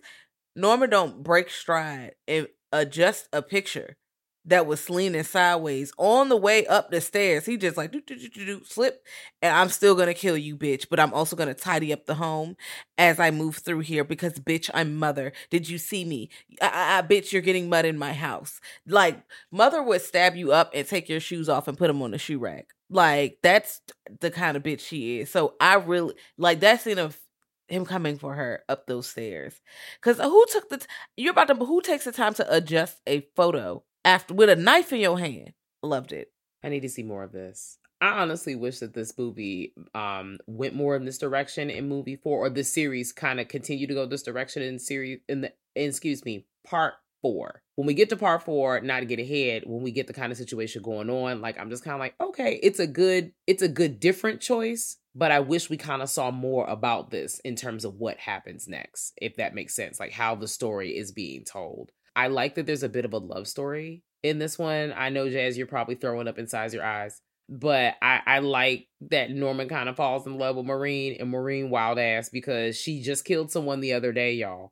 It's like, all right, cool. Like I'm about to I'm about to kick it with Norman. Um, but you know, Norman slash mother gets her up out of here, and he's just like, well, fuck, I guess I don't know. Um, and I just they lock him up again, and the the, everyone's like, yeah, and he pulls that little hand. I'm like, ha ha ha, ha. like. like you got a thing from the Addams family, and he's like petting it, like yeah. And I'm just like, damn, Norman, it had to be you. But also, y'all ain't smell nor see that hand on him. What's going on? I we keep ignoring the smells and I need us to stop. Okay? If my trash can is a little too old and I leave the house and come back and smell the trash can, I have a Mhm. problem. You mean to tell me you this corpse is like 30 days old, unrefrigerated, and you talk about you don't smell nothing? The fuck is wrong with y'all? Well, they did say. I think the cop. I I had tried to remember what he said. We're not slow. We're no, we're not incompetent. We're just slow. When he was talking about himself, because they didn't inspect him. He had that hand on him. But I was I brought this up because when they're arresting him, the sheriff has the nerve to get upset with Norman that he's arresting him. Like he's like, I believed in you. I didn't know you were going to be doing this again. Like he's upset with himself for not catching Norman earlier. And he's upset with him and then and then they don't even bother like checking his personal belongings. But that shows a lot because remember in the first movie they brought him a blanket and they took care of him. Well, in this one too, it's like they're they put him in the back of that car. They didn't even check his person and he had a whole arm on him. And he and maybe it's the smell. Maybe it's the smell why they don't touch him. Maybe they're just like, you get in the back of that car and we'll deal with you later. That it could have been that. It could have been that. It also could have been, you know, they always put them in the back of the car. They always get to ride alive.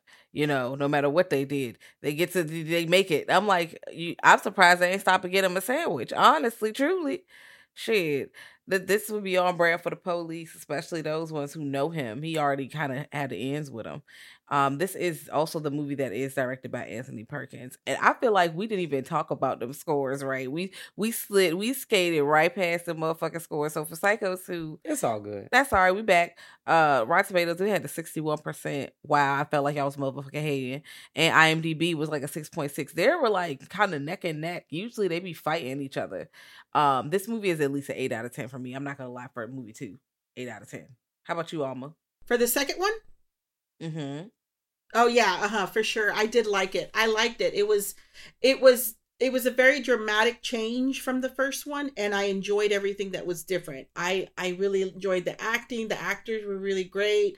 The story was fun. Like they they found a way to make it seem like they injected something in it make you excited about watching it. And they still threw twists in there. And we didn't know that. That was unexpected for me. Yeah. Now, Psycho 3 also has a 61% on the Rotten Tomato meter, which is interesting. Okay. And then when you go to IMDb, it's like a little bit lower. So it's like a 5.4.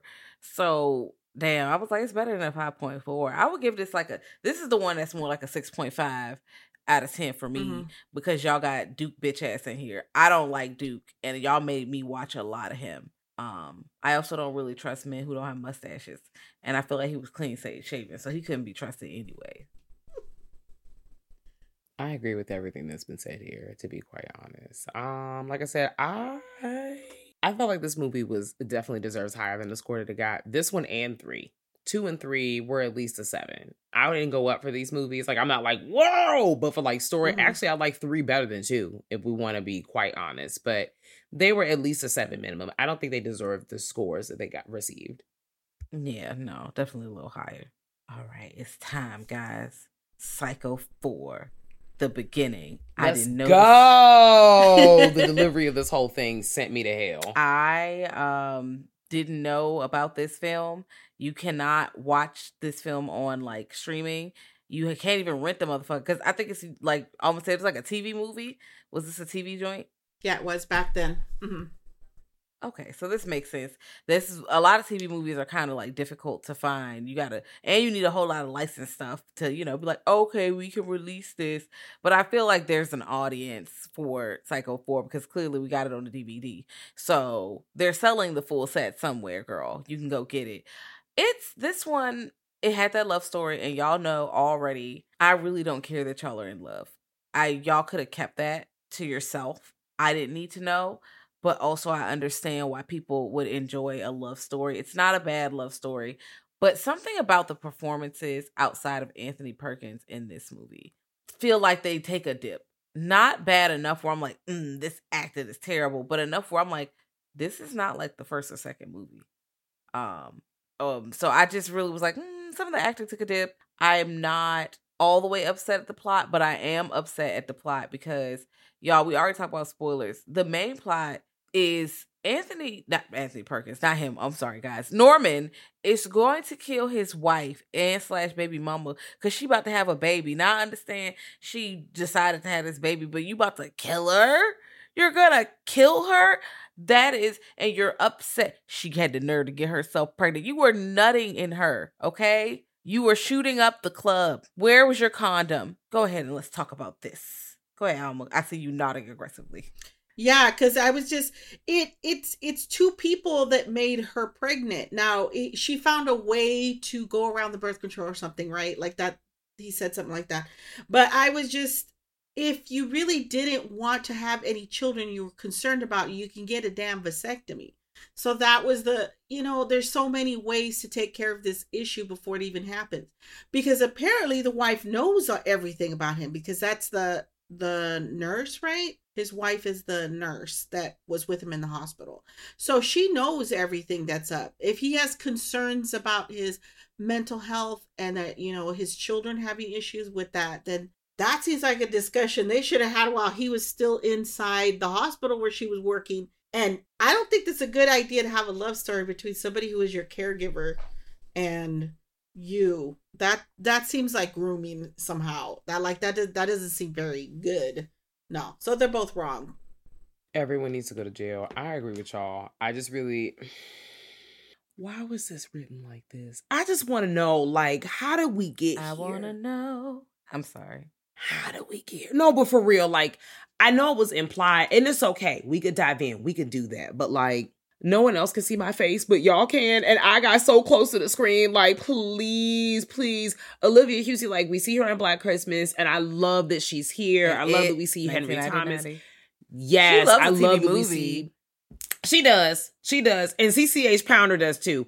And I I love that we see a lot of familiar faces in this movie. A lot. And honestly, CCH Pounder, like she's always playing a lot of the same character, if that makes sense. Like, you know, I see her doing a lot of people who are like, you know, intimidating people or running them down like I'm like a detective or something. Like that's usually her background. Um, so it was cool to see them in this film too. Um, I like how we do a lot of time hop. Of course, the scenes are really uncomfortable, but once again, why the hell why? Like, I get that we need to go to the beginning. I get we need to know why, you know, Norman's the way that they are. Wow. Okay. Mom, pick me up. I'm scared. That's I just that's mom. Please swing down in your chariot. Come get me, please. I take me off this plane because I cannot. What? What? I just. I don't think they were like you. It was a little too explicit for me. Like really, mm, and it wasn't even that explicit when you think about it. Because there's other movies that make you know abuse and you know things like this way more evident or more physical. But it was still too suggestive for me. Even her dangling her hair in his face. I ain't like that. I ain't like the way she did that. So I don't know what it was. Or maybe it was the angle and maybe it was the way that he saw it. So it was kind of like maybe he was confused and she kind of fed into this. Cause she'll bring him to the point like, okay, it's raining lightning, come hold me. Huh? Why was your why would your child be holding you under any circumstance? You got this Yo, big ass I boy really don't bed. think that was I don't think that was through his perspective. I think that's what really happened. Like, no, I do I think, think his happened. Yeah, his mom was not well, and you know, and stuff was going on, and unfortunately, this had you know, obviously, a huge effect on him. I didn't know, you know, didn't think it would go that round, but like, not only did this directly affects your relationship with your mom, but essentially every, I guess, woman or femme person that you come in contact with, like, it's just to your point, Alma, people really failed Norman. Like you, you talk about they don't really have guests, and the one guest we do see is we see the mama had a boyfriend, and the boyfriend is also abusive, and so all of y'all sitting up here abusing this child, this teen, this child. The adults who are who visit the hotel are abusing the child, like they're coming onto a teenage boy, like the older women, so be it very predatory in that nature. And you see, you know, the murderous behavior creeping out and then we start kind of killing on the low and i just really feel like everybody sent help. Ain't ain't, ain't no way. Norma norma should have known that something was going on with norman but also she probably couldn't even really recognize that something was going on herself either. Yeah because i i don't got no kids and them but i can tell from on screen this everything about this relationship is mad inappropriate. Not only are you like you you're inappropriately touching them, expecting them to like get into bed with no clothes on, you're shaming them, telling them that they shouldn't be, you know, whatever gender they are, because we because we didn't we never get it clear, you know, a clear like dialogue frame of like I'm this or I'm that, but you see that uh, it seems that he's presented as a boy and that's what he's cool with, and she's like, no, you gonna sit in this closet, you gonna wee wee in the closet because you shouldn't even have a penis. What? Because he had a physical reaction to you forcing him to snuggle up to you in his drawers. Girl, this is call the police right now. Police, police. I'm thinking that a lot of it didn't need to be seen, and we could have just left it to our imagination as far as the abuse. Because, like, we knew, like, he had some abuse, but I think that they showed it and it just made it a, like, way creepier. And it just, it's like a sick feeling, you know? And I think they accomplished that really well with this, but I don't think I needed to it at all. Like, I don't think I needed to to see any of it. We could have just implied it this whole time. Makes me want to shower. Definitely. It's one it reminds me of um what's that little Christmas movie with that little piece that little shit who ties his babysitter up. Y'all know what the hell I'm talking about. I know what you're talking about. It's called I- like Friendly Neighborhood or something, but it's also another name. Better watch out. That little Yeah. shit. It reminds me of this, but you don't feel the same way. But you feel the same ick when like someone too young is being in any kind of form, even no matter who. Yeah, it don't matter who it's coming from because it's the opposite where he is like aggressive towards her. It still makes me ugh, immediately. I just have a reaction like, oh, I need to, I need to hit some soap and water. I need a washcloth right now. Mm. I just mm, and some hot water because that's nasty. It feels like a film is over me after just seeing that, and I understand like that's Mm. realistically what may have happened in their relationship as father, I mean mother and son, but mm, mm, she makes. me Did you see that movie, mm. Alma? Yeah, I I think this this is strange because I saw this when it was a TV movie because I didn't really ha- we didn't have cable and stuff like that. So a lot of the stuff that was Mhm. made for TV, we'd get it a lot over and over. So I saw this movie a few times but like in my late teens. And I always thought it was a little much for made for TV because it was a little you know, I would it was just it was strange because they made for TV stuff was like the Night of the Scarecrow. You know, the one with the scarecrow that comes alive and they didn't show anything. So this was like there's abuse, there's murder. It was kind of like a, a lot. So I think that meant, meant maybe why I watched it a few times because I was like, well, they're showing murdering straight up in this movie and it's made for TV. But um I always thought it was a, a very interesting take because we could see the other ones and he's talking on the phone he's talking on the radio and it almost made it seem like it was um like uh daytime tv like something that you're listening to on and i think that that was why they put that in there kind of make it a little bit lighter maybe because he's on the phone like a talk show and i know that was a huge thing but at the same time i'm like um, I think that the only reason it was kind of made like that was just to kind of lighten up the mood with the rest of the ideas that they were trying to show in the movie, and that was yeah, yeah. I definitely feel you on that because I feel like it might have done something similar where, like, because they're telling like flashbacks, they're not seeing as oh, violence is happening to actual children, or you know, this is so explicit because they're kind of telling you a memory. And in this case, he's just telling us memories over the phone instead of it happening in real time. So I guess he was like, oh, I guess we could let it slide because he definitely killed that girl after she took her drawers off on Fourth of July. She really took her drawers off in that house. Now it, she need to come in his house because she was really all in her house, pushing it way too far. He told your ass no, and you gonna get in the bed, and now you're murdered. That old lady, you deserve to get killed because that's a child. Um, so whatever you got, you her death was real fucked up though, because she was in the trunk and the trunk was going under the water muck. So you can hear her like her poundings, it starts to get like muddled with the water. So it's like like it's going underwater like creep show. I was like, oh well, sayonara. Um, so because that's what you get. Uh you shouldn't have been talking to no children. They should have locked your ass Big up. facts. Now you met a watery grave, bitch. Hands is up. I I like that in this story, you know, we get a lot of new stuff introduced. Like you see, I think there's like a some sort of redemption arc with like Norman, you know, potentially being a father or being a Mhm. father and then having to navigate that whole situation. I think it's very interesting that he suddenly I think he's ended up in another inappropriate re- relationship because his new psychiatrist is pregnant. And I'm like, well, wait a minute.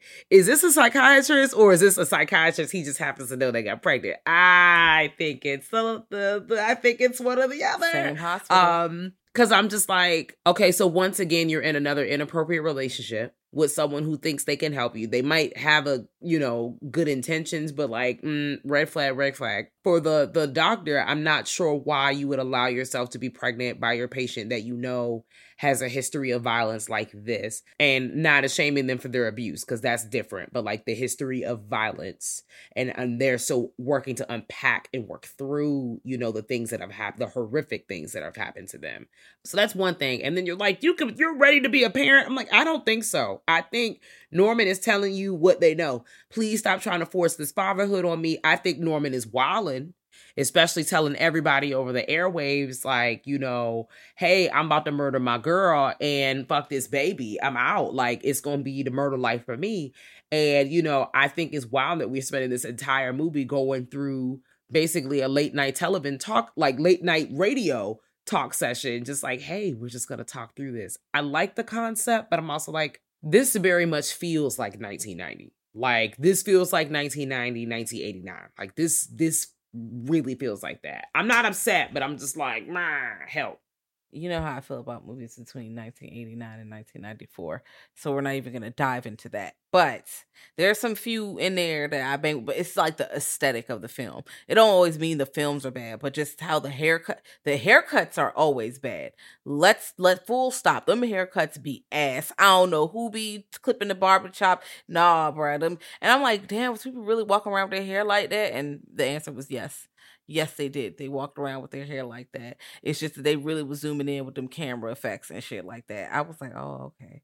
Um, also, I think that this movie would have played better because it's radio. I think some of the dialogue should have hit a little bit better. They should have focused on the way things were said a little bit more. Since you're focused on people talking the whole time, even that first story, you zoomed in this motherfucking mouth. Y'all know I hate that. Don't zoom me into nobody's mouth except for Rocky Horror Picture Show. That's okay. But otherwise, don't be zooming me into people's mouth. And he's talking about how my mom said, "Yeah, you always kill me." It wasn't even like a good deep dialogue. Yeah, you'd always take a shot at me and you miss. Like that was a whack ass story for somebody who killed their mama. Like, not to say you gotta have a poem before you do some shit, but also like if we're gonna focus on audio, especially you zooming into their mouth and we don't see nothing else, that's what the fuck you said, girl. Okay. I think that everybody need their throats chopped. That's really how I felt. Honestly, truly, I was getting a movie for and I was like, all right, I'm walking with you. I love that we're trying to keep this alive. I just really feel like, girl, not like this. Um, I do like the nostalgia of the radio show in the 90s. Um, yes, just like that Ambrose. whole thing. Cause I Okay, because mm-hmm. I'm honestly tired of the radio machine giving us the same five songs over and over again. So I liked, even though there was a talk radio aspect, I was a fan of that. Um, um, I agree with you. I did not see this movie during the time it came out in real time. However, I mean, it could have been playing, but you know, I would be too young mm-hmm. to to mm-hmm. realize what all was going on. But I do think this was a lot for a television movie I know the 90s, 80s, 90s transition was a wild time, but I was like, all right, I know we were getting movies that, you know, talked about incest and other things of that nature. Mm. Like that's not a new concept, but I thought that this was a wild. This was wild. I don't want to get too far ahead, but I also feel like, you know, this got a, like a 33 on Rotten Tomatoes and a 5.4 out out of 10 on IMDb. And I truly feel like this movie was at least a six. It was not as terrible as the scores are giving it. Um, yeah, because the story was very straightforward. I just felt like even with it being like an hour and 30 something, it still felt a little long. But maybe it was just how the story was presented to me. I think it stands alone pretty good too. Like if you'd never seen the other movies, it's its own like there's little differences between like some of the things was kind of skipped over from the second and third movies. And this itself is it was kind of like they were trying to make a conclusion for Norman for those people who, you know, we keep coming back. Look at all the movies we keep coming back for Ghost Faces and Halloween and shit. So they were like, well, let's give them a little bit more Norman, make it its own little like universe because it, it does, it, it sticks to itself. But uh, again, the standout part is that Anthony Perkins does, does a great job in his. The mom is real dramatic, but you know, she's real good and creepy to me. Like she's scary to me. That's mommy dearest shit and those kind of women they were always scaring me. So i think that they did really good and cch pounder's in it. I'm like i'm like you know yeah give give a give one point at least for those three. That's got to bring it up to a six. Yeah definitely definitely at least a six. It was not that bad.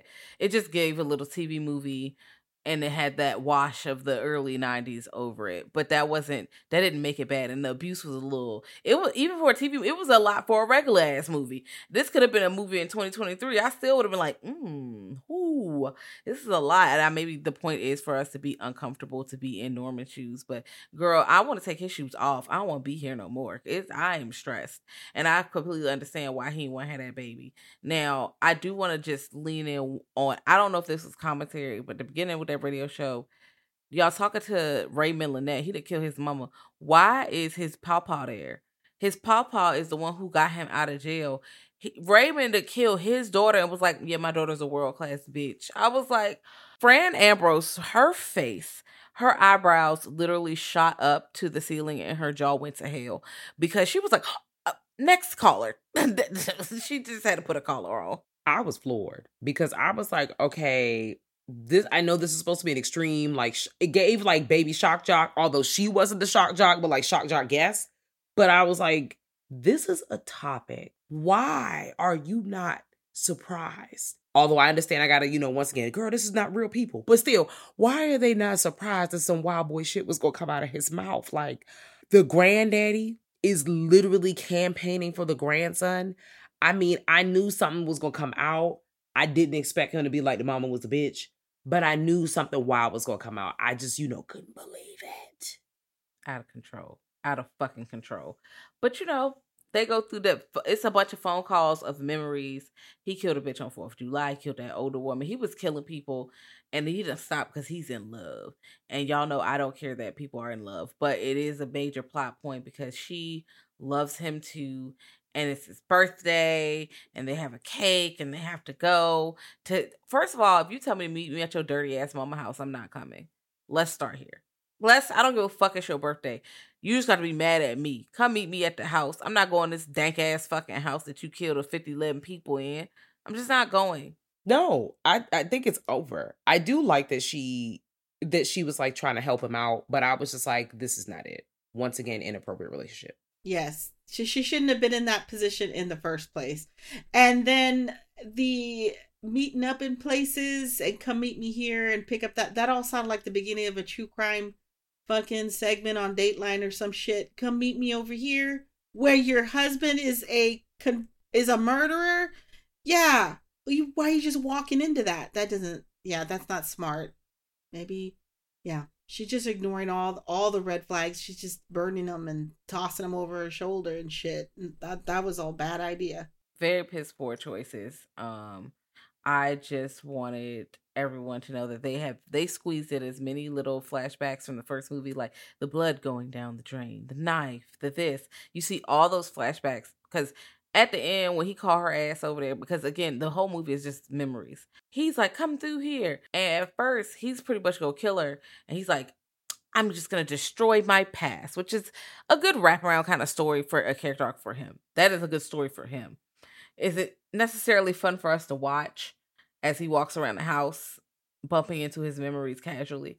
Um I mean, they're not very casual. They're a little aggressive when he bumps into his memories. But uh yeah, they have attitudes. But I mean, I understand. But you know, that final part, I feel like and it's not his acting. It's just like, okay, well, we got memory after memory. Oh, it's the mom. Oh, it's the dad. Okay, we're falling down. We're in a fire. And he eventually comes out of that little basement thing. Thank goodness it reminded me of like a lot of I don't know if it was a per- on purpose, but it did call back to a lot of like old black and white films, like the drama of that, like going through the house. Like it did feel like an old Universal film, if we want to be quite honest. Like, oh, I'm getting my memories up out of here. All right, man, we love a new beginning. Like this is it. We love we're closing it up. We can t- you can tell if this wasn't like somebody going to like, all right, this is the final movie. If that was not Mick Garris's idea when he was directing this film, okay. But this gave like this seems to be the last hurrah. Not only are we giving that just through the storyline and how we're delivering everything, I want to burn my house down. I want to get rid of all the past. I want to just start afresh and come up from the ashes like a phoenix because I am tired. I didn't say I was done killing people, but I am tired. I'm trying to beat the allegations. And so when he falls, like the drama of falling over the edge of the weak ass, you know, balcony, oh, hits the ground. I'm like, God damn, it looks like a Universal Studios ride. Like the dummy just off. And this doesn't help, but it's also great to know that the house is a part of the backlots because this is a universal set. So I'm just kind of like, this is all, you know, this is a thing. Um, and so you're falling to your doom. I think once again, this scene went on for a little too long. Like, I do like that we're like, oh, the drama of it. I love the drama. But I think it went on for a bit because we see we falling from the first floor, baby. We fall from the second floor. We stumble, we get up, we get down. We're singing the songs, we're getting up, gospel music, and then we emerge from the basement. I'm clearly on the fog machine. Um, and I noticed that our suit is still not ablaze, despite us being very close to all the flames. It's okay. But ultimately we get a redemption ish for for um Norman. I guess Norman's a family man now pray for everybody. Um, yeah, he decided he's gonna have this baby now, which I mean, he doesn't really have a choice if he, you know, the baby's coming. And I mean, you should have wrapped it the fuck up. Like, period. Um, I do want to say that there are some parts of the abuse, like the nudie magazine or the tickling in church. Like she tickled him, he laughed, and then she slapped his ass. Like, what the what the fuck? Like, did I see that wrong? Is that what we saw on screen? It is. And I, I don't know what kind of abuse. Yeah, I don't know what kind of abuse you call that. It's like when you you're trying to get a reaction and then he's having a fun time and then you abused him for that. It's it's something. And it, it's kind of like she would goad him into these situations just to punish him, you know.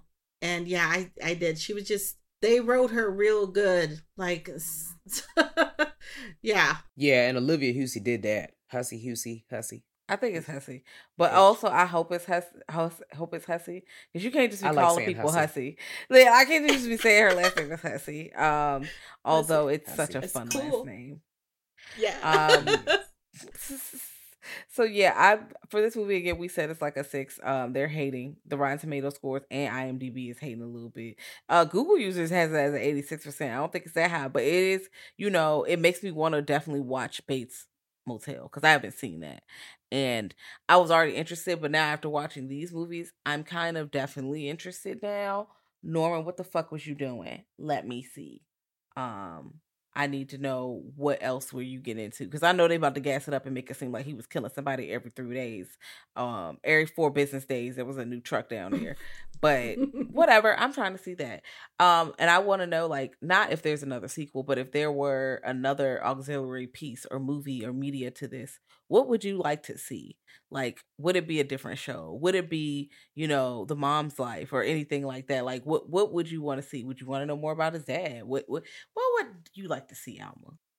Yeah, that's interesting because after seeing the fourth, like you mentioned, I wanna. It, it made me interested in to watch the show because I never watched it, but it did kind of put you in the mood for like since it's a beginning a television series, you know, and not in the past, but they brought the kid in. Let's see what happened to the kid. You know, they they brought it in. I didn't. I didn't write him. But like, what's he up to? Like, you know, is he well adjusted? You know, with mom and dad, or maybe his mom and dad they're they're retired somewhere, or maybe they've passed on. I want to know what he's doing. Like, was it a concern that he shouldn't be born? You know. I want to know more about the mom. I want to know about the mom sister situation I would like to see, yeah, I would like to know a bit about that um and how that all played out. Like how cuz that's really the beginning. Like I know we have 4 and you know we get like our childhood and memories and things that we can recant, you know, da da da. But like I, I really want to know what's going on with the sisters. I don't really need like a youthful thing. I need to know like maybe young adult right before we made the decision, before we made it, maybe some highlights and some glimpses so we can get a, you know, just enough of their backstory so we can kind of understand why this all took place. But I want to know what all, how did we end up here? Because then that also gives us a bit of story about Norma and we can kind of see like what all was going on in their brain. Um, that's what I would want to see. I'm not really interested for real, for real in the day. Uh, well, I might be interested in the day. I don't know, but um, but I definitely kind of want to explore that sister relationship because you know that always that also seems tumultuous and and I I think that's a it's a lot to unpack there, especially because it it keeps coming back. Well, guys, you can let us know how you feel about any of the Psycho movies, the franchise, what you would like to see next at grltspod at gmail.com if you want to put on your blazer and your button up. You can also pull up on us on Instagram, Twitter, Spill, all the fun stuff at Girl That's Scary, pretty much everywhere. Every Thursday, you know, we in your ear holes like that.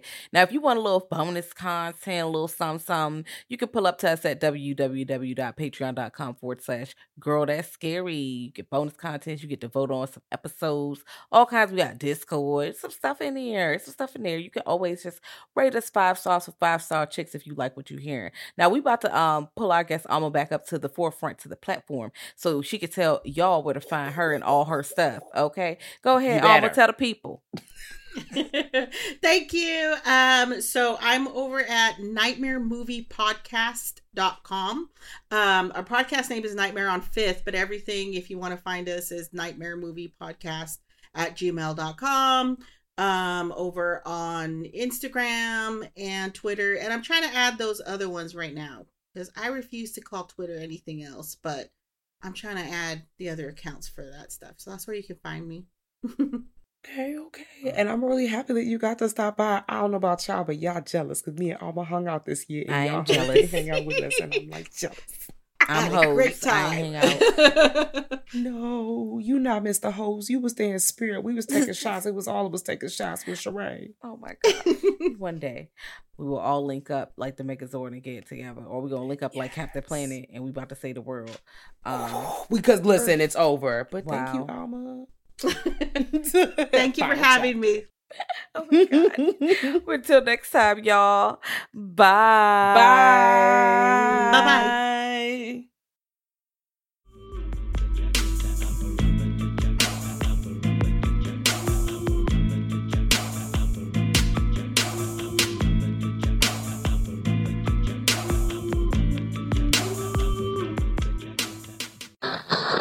Thank you for listening to the Dread Podcast Network.